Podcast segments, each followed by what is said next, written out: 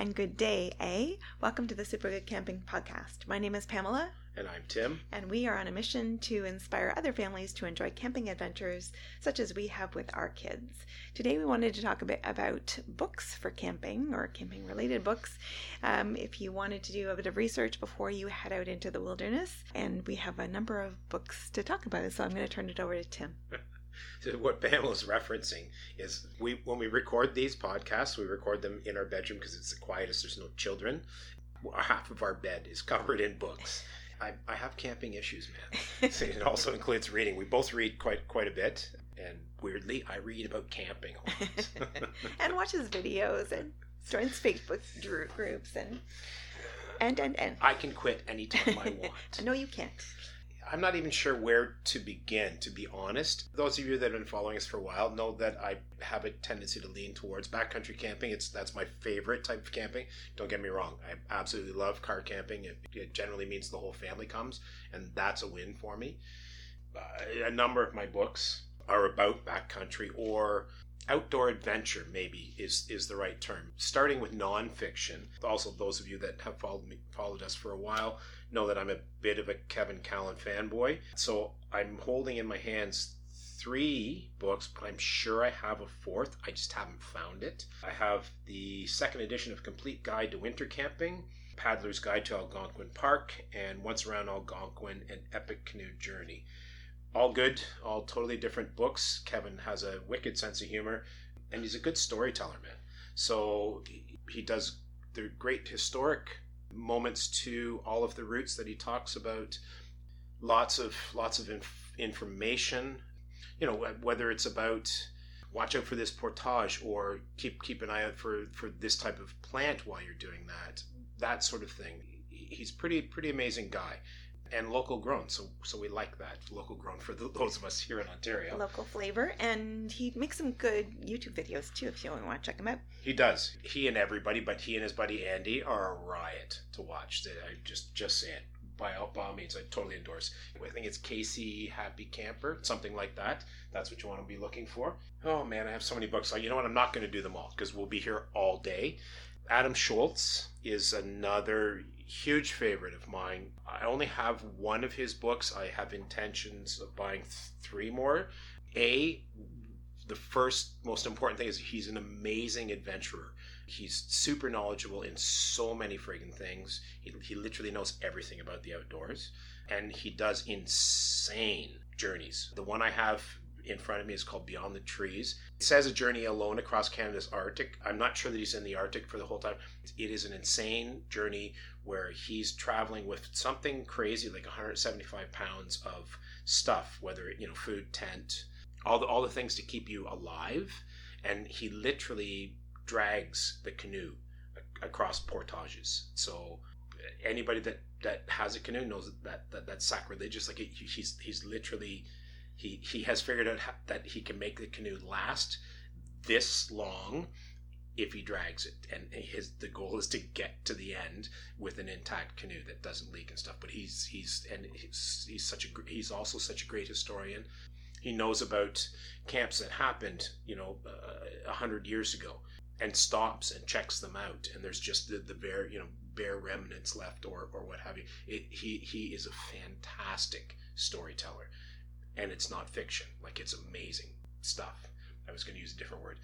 There are a lot of government type books. In particular, I'm talking about Guide to Eating Ontario Sport Fish. So it tells you about maybe bad things in the water, whether it could be mercury or something like that, or they, they say you want to eat fish that are over this size, that size, that sort of deal a lot of uh, I have a lot of sort of guides to paddling and hiking Ontario's Southern Shield Country, uh, Waterfalls of Ontario, provincial parks trail guides because there are trails in most of the provincial parks. That actually works extremely well for car camping. If you want to do car camping and then get you and the family out to do some uh, some additional touring around, see see things that aren't maybe so much in the campground themselves, maybe a little bit farther out. That's an excellent one for that. I actually quite re- like reading about those trails. Going for a hike in the provincial park sometimes is really cool. They they set up really nice routes like the one at Killarney, which we really loved. That oh, the crack that was awesome. It's I mean that's a bucket list thing for a lot of people, and yay, we got to check off. Yeah, it was an list item. amazing hike. Yeah. Here's a simple one for you. It's called Pocketbook of Knots. I can't tell you how important that that has been to me, uh, other than Scouts. Like I didn't know anything about knots. I actually got this sort of accidentally. In a previous life, I was I worked in special effects, so we did a lot of a lot of rigging things, which involved ropes and stuff. I got that book in order to figure out how to do different types of knots to, to accomplish different ends. It has played a massive role in my ability to rig things like tarps, do whatever food hangs, but to keep them away from bears. That sort of deal. It, it's simple. It's small. It was cheap. I want to say it was around eight bucks or nine bucks. There you go, nine ninety five. Nope, sorry, that's U.S. Be forty seven forty two in Canada. it looks like it was around sixteen bucks in Canada. That's a handy one to have, even if even if you just drag that around with you, especially front country like like car camping. Totally worth its weight in gold. So I've got two. I'm looking at uh, two cookbooks, and these ones play out well for backcountry. They the Dehydrator cookbook, my lovely better half bought me years ago because deep when you're backcountry camping, again, less weight is is better. We had a Sal- Salton, I think it was called, T- with terrible, terrible. Not it, it had a lot of mileage on it, and it was not a high end dehydrator. It, we used it for years, man, three four years probably. We after it was, I'm pretty sure it was already end of life. Like I picked it up for free in one of the trading posts around here. But she bought that for us, and it was awesome. It's my go-to book. It's been my recipe book for for all of our backcountry camping trips. Well, I have a new one now. It's called Backcountry Eats. It's by Kevin Ride. Thomas just used it literally yesterday to plan out uh, our menu for our upcoming French River eight day French River loop. I had a quick thumb through it this morning. It's laid out amazingly well for different for your different meals throughout your day and for so many varieties and then it has like a baking section. It has knowledge section about you know how to dehydrate, how to rehydrate, things anything involving food. He shows multiple ways of doing your your bear hang, your your to hang your food to keep it away from uh, big and small critters in the in the backcountry. I raccoons get into my stuff. oh, they make me crazy, man. I mean, I'm to flip it over to Pamela for a second. She's got it. She's got a book she'd like to talk about, and then we'll come back to maybe some um, fiction. How's that? I have a book for camping. This I actually purchased for our ill-fated first Kawartha Highlands backcountry attempt. Tim's, Tim's shaking his head in despair. I bought it because I wanted to do some foraging while we were out and about, thinking it'd be pretty cool to try to find some edible plants and see what we could do with that. And it's a really great book. It's called Peterson Field Guides Edible Wild Plants. And the, the pictures are really great in terms of helping to identify the plants. There's lots of color photos, there's lots of drawings, there's lots of just how to identify certain plants. And if you are eating plants out in the wild, you want to be very sure about what you are eating, that you aren't picking up something that's poisonous and shoving it in your mouth uh, and making for the rest of your trip to be a disaster. Which that's fine in the front country. There's people around to, to call 911. Backcountry, not so good. yeah. So, anyways, don't no picking the poisonous mushrooms and eating those. But this is a good way to try to help identify to make sure that you are eating something that's safe. And also, really handy tool that uh, provided you've got cell phone service is um, Google Lens. Uh, Google Lens is an app that you can download on your phone, and you just point it at whatever plant you're trying to figure out. It kind of takes a picture, sends it to Google. Google tries to match it with the identical plant online and then gives you the information about the plant. So it's been that's been really cool too. Sometimes even around here my my real job is i'm a naturopathic doctor and so we use herbs and plants all the time in practice but they're often in a capsule so you don't actually see what the real plant looks like. But this helps me actually to see this is what burdock actually looks like out in the wild and i i can be walking even here in the city past burdock and know that okay this is what burdock actually really looks like the Google Lens thing. It's funny. I, I happened to read a story in one of the 8,000 camping groups that I follow on Facebook where somebody actually took a picture of something before they walked through it, used Google Lens, found out that it was poison ivy, and managed to save themselves the hassle of discovering it in the less pleasant way. yeah. So I thought that was pretty awesome. That's one plant you really want to know what that looks like. Even at, at, Ontario parks, that there will be lots of signs saying make sure to stay on the trails. Don't go wandering off into the woods unless you know what you're doing because there is poison ivy in the area. Think of it as a nature preserve. It's not like they're going to remove poison ivy because it's going to do bad things to people. People stay out of poison ivy because it does bad things to them. That's that's how that goes. They don't they don't drain a bog because oh we have too many mosquitoes here. No, that's nature. That's how that works. So yeah, make it's there. I, am not going to preach that. That's the good thing about Google Lens. Yeah, when you have service which is why I go backcountry because I don't have service. Nobody can get a hold of me.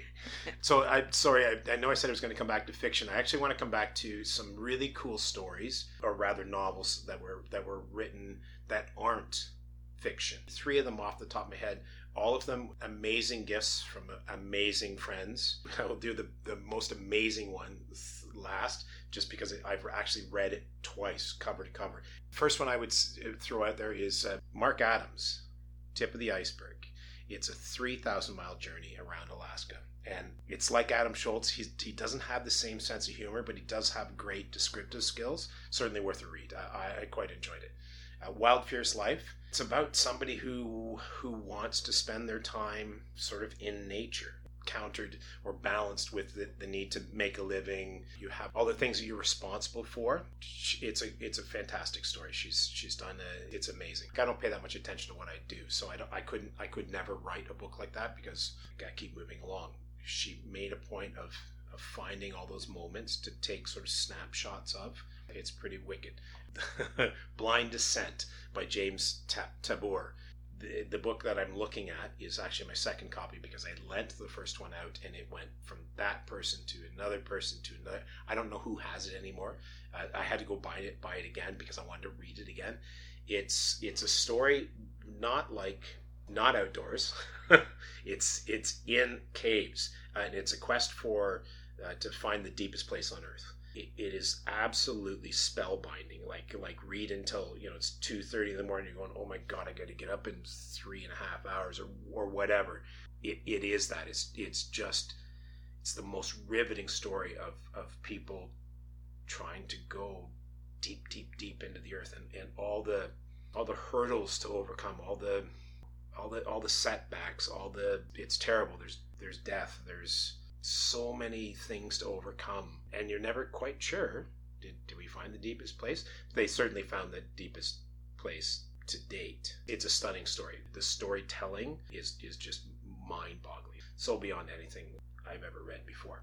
And now we get into now we get into fiction. So the fiction story is called Medicine Walk. This was actually a gift from one of Tim's tenants to Tim, and surprisingly or coincidentally, our 16 year old just was assigned this book to read it for English class in grade 11. so, and I didn't know at the time that we actually had it. It's about a 16 year old named Franklin Starlight. He's called to visit his estranged father, finds that the father has been declining over years of drinking or alcohol abuse. And there's a difficult journey then into the backcountry because the father wants to go into the backcountry to relive his past and to revisit some of the places that he recalls as a child and in doing so that they there's a learning that happens between the two of them. It's supposed to be quite an excellent story winner of several prizes and much praise. And that's it for us for today. Please do connect with us. We would love to hear from you by email. Our email address is hi at supergoodcamping.com we are on all the social media. We have a YouTube channel, we have an Instagram account, we have a Twitter, and we have a Facebook page and a Facebook group called The Campfire, which is totally free and open for anyone to join. So we would love to see you there. And that's it for us for today. Talk to you soon. Bye. Bye.